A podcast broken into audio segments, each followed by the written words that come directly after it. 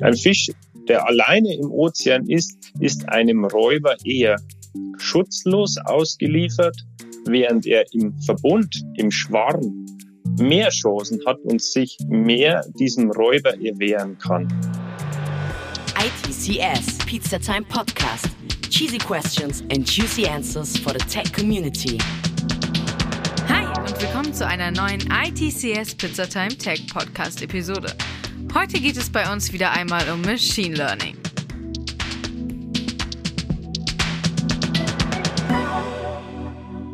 Daten sind bekanntermaßen alles, wenn es um Machine Learning geht. Aber mit Schwarmdaten wird es auf einmal wesentlich interessanter. Ganz nach dem Motto Gemeinsam sind wir stärker kommen hier die Daten vieler einzelner Geräte zusammen und bilden damit komplett neue Datensätze. Ich nehme aber mal nicht zu viel vorweg und übergebe an unseren Experten, Martin Surner, Data Scientist bei der EDAG. Viel Spaß! Hallo und herzlich willkommen zu dem heutigen Vortrag Emergenz und Machine Learning mit Schwarmdaten. Mein Name ist Martin Surner, ich bin Data Scientist bei der EDAG und in dieser Funktion habe ich täglich mit Schwarmdaten zu tun, mit Mobilitätsdaten, und möchte daher auf diese zwei Aspekte eingehen. Machine Learning natürlich ist präsent und bei uns allen schon längst im Büroalltag angekommen. Und dieses Konzept der Emergenz passt hier recht gut, oft auf unsere Strategie, wie wir manche Informationen extrahieren können aus Schwarmdaten. Und das möchte ich jetzt nochmal heute auch aufzeigen. Emergenz ist eher etwas weniger im Sprachgebrauch enthalten. Nichtsdestotrotz ist es ein Phänomen, das uns alltäglich begegnet und auch jedem bekannt ist. Und ich möchte darauf eingehen, wie man es nutzen kann. Und dazu gehen wir wie folgt vor. Wir klären die Frage, was ist Emergenz, was äh, verstehe ich in diesem Kontext darunter und warum ist das so positiv? Welche Synergieeffekte mit Machine Learning entstehen dadurch? Wie kann man das nutzen? Und natürlich möchte ich auch Beispiele aus der Praxis mitbringen und vorzeigen, die das eben illustrieren. Schon erwähnt, das, was ist Emergenz? Erwähnt, der Begriff ist eher unüblich. Dennoch, es ist eine Fähigkeit, die aus dem Zusammenschluss mehrerer einzelner Teile entsteht. Das können zum Beispiel Individuen sein. Ich habe die Definition mitgebracht. Neue Fähigkeiten und Eigenschaften erwachsen aus dem Zusammenschluss mehrerer Individuen. Und dieser Prozess, dass eben neue Fähigkeiten oder vielleicht auch neue Informationen entstehen, nennt sich dann eben Emergenz. Ein Beispiel das ich mitgebracht habe, wäre zum Beispiel ein Fisch. Ein Fisch, der alleine im Ozean ist, ist einem Räuber eher schutzlos ausgeliefert, während er im Verbund, im Schwarm ähm, mehr Chancen hat und sich mehr diesem Räuber erwehren kann. Hier hat der Schwarm einfach eine neue Eigenschaft hinzugewonnen und kann deshalb gegenüber diesem Räuber besser bestehen. Ein weiteres Beispiel habe ich mitgebracht, wenn man auf die Glühwürmchen sieht. Bestimmte Glühwürmchenarten in Thailand zum Beispiel können blinken und wenn sich mehrere zusammentun und dann gemeinsam blinken, um Weibchen anzuziehen, ist das Blinken und dieses Lichtsignal über weitere Strecken hin sichtbar und somit können sie wiederum besser bestehen im Paarungswettbewerb und damit hat sich wiederum eine neue Eigenschaft herausgebildet oder eine Verbesserung der Eigenschaft. Mein persönlicher Favorit sind allerdings die Ziegen am Ätna, denn die Ziegen am Ätna haben den Seismologen etwas voraus. Der Ätna ist ein Vulkan und bevor dieser Vulkan ausbricht, gehen die Ziegen in höhere Lagen und in bewaldetes Gebiet so dass sie vor Lava geschützt sind. Und das können sie einfach nur durch, man schreibt es der Schwarmintelligenz zu, und das können sie, sie sind äh, besser wie Seismologen, sie sind merklich oder messbar nervös, bevor überhaupt ein Seismologe eine solche vulkanische Aktivität erkennen kann und damit ein super Beispiel für Emergenz und wie mächtig das ist. Nun, abseits von den Beispielen aus dem Tierreich, wie können wir diese Emergenz nutzen und wie passt das in den Kontext der Schwarmdaten? Schwärme haben wir hier schon gesehen eben. Wenn man Schwarmdaten und geografische Daten haben, dann kann man Machine Learning verwenden, um lokale Gegebenheiten zu erkennen. Schilder, Trajektorienklassifikationen. Und wenn man mehrere lokale Klassifikationen hat, von vielleicht demselben Element, kann man diese wiederum zusammenführen. Das ist zum Beispiel durch ein Mehrheitsvotum. Gehen wir davon aus, es ist eine Klassifikation, es könnte auch etwas anderes sein. So kann man diese mehreren Klassifikationen entsprechend zusammenführen, so dass das System oder das Endergebnis wesentlich robuster ist als eine einzelne Klassifikation. Man könnte sagen, die Performance von diesen Erkennungssystemen wird relativiert. Die Genauigkeit oder diese viel beachtete Genauigkeit ist vielleicht gar nicht mehr so wichtig. Man kann sich auf ein größeres, gesamtheitlicheres Bild einlassen, wenn wir von Metriken sprechen. Denn dieses Majority Vote oder diese Aggregation gleicht einiges aus. Des Weiteren kann man natürlich die Robustheit erhöhen oder vielleicht auch weitere Informationen extrahieren. Denn der Zusammenschluss ergibt wieder neue Informationen. Und dazu habe ich auch ein Beispiel mitgebracht.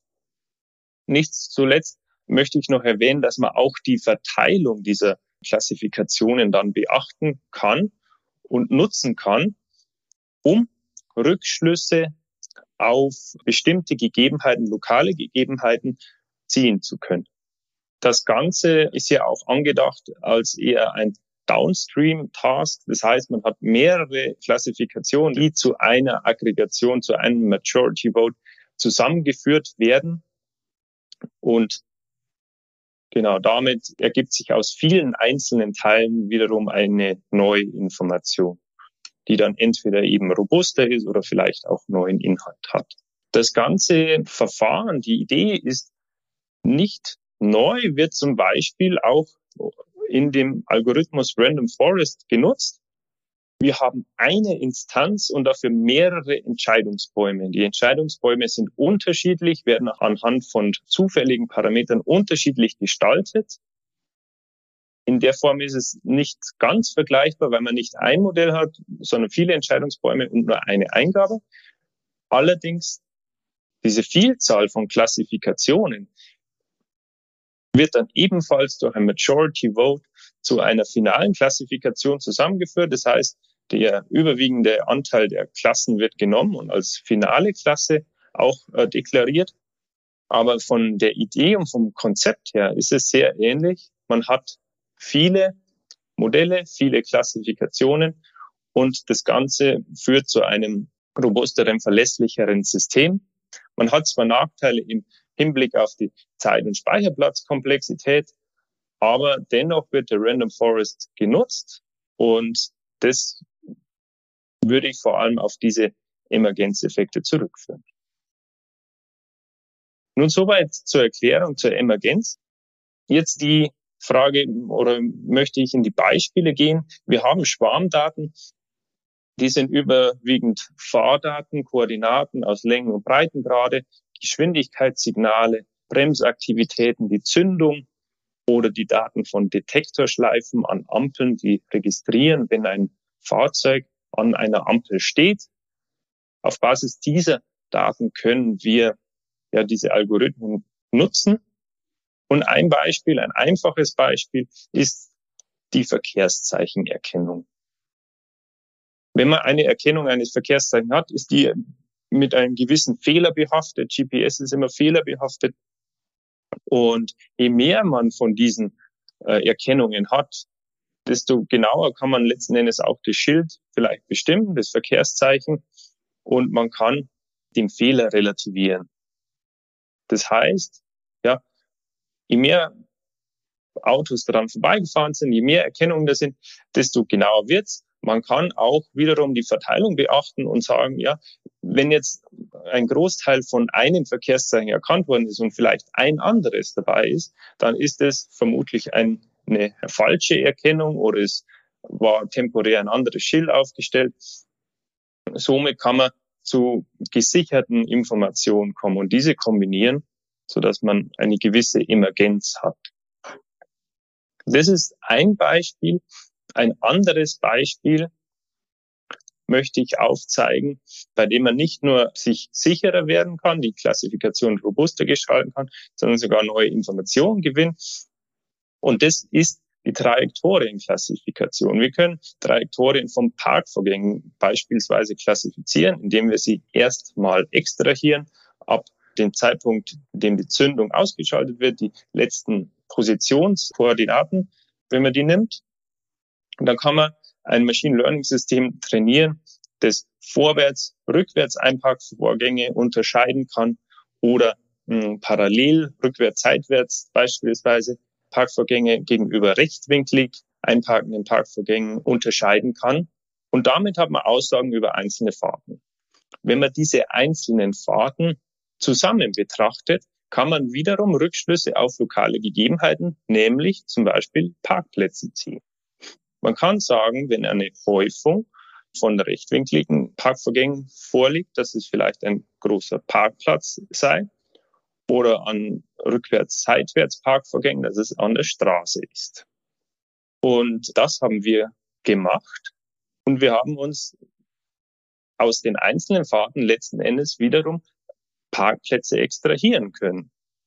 Das heißt, wenn man sich Häufungen ansieht durch ein dichtebasiertes Clustering, das heißt, man definiert, wie viel Parkvorgänge im Umkreis in einer gewissen Nachbarschaft sein müssen. Damit hat man die Dichte definiert und somit kann man Häufungen erkennen und auch clustern. Wir haben hier ein Beispiel mitgebracht, bei dem auch noch eine, eine Höhle gezeichnet wurde, eine konkave Höhle mit einem Alpha-Shape-Algorithmus. Und das zeichnet jetzt den Parkplatz schon nach. Und man kann auch Aussagen treffen, ob das vielleicht eher ein privater, ein öffentlich-gewerblicher Parkplatz ist oder ein Straßenparkplatz. Und dieser Prozess lässt sich genauso neben Parkvorgängen auch auf Vorfahrtssituationen, Haltepunkte, Kreuzungen oder Ampelschaltungen anwenden. Und man kann aus einzelnen Erkennungen sehen, wie andere Informationen emergieren letzten Endes. Das war letzten Endes auch alles, was ich für heute mitgebracht und eingeplant hatte. Ich hoffe, dass ich etwas Licht in diesen Begriff Emergenz habe bringen können. Und mir bleibt noch viel Spaß auf der ITCS zu wünschen. Und danke für die Aufmerksamkeit zusammen. Dankeschön. Ja, wir sind vielleicht noch nicht ganz auf dem Level der Borg angelangt, aber was nicht ist, kann ja noch werden. Was ganz sicher werden wird, ist eine neue ITCS Pizzatime Tech Podcast Episode am nächsten Sonntag. Und ihr seid natürlich wie immer willkommen. Bis dahin, ciao! ITCS Pizzatime Podcast.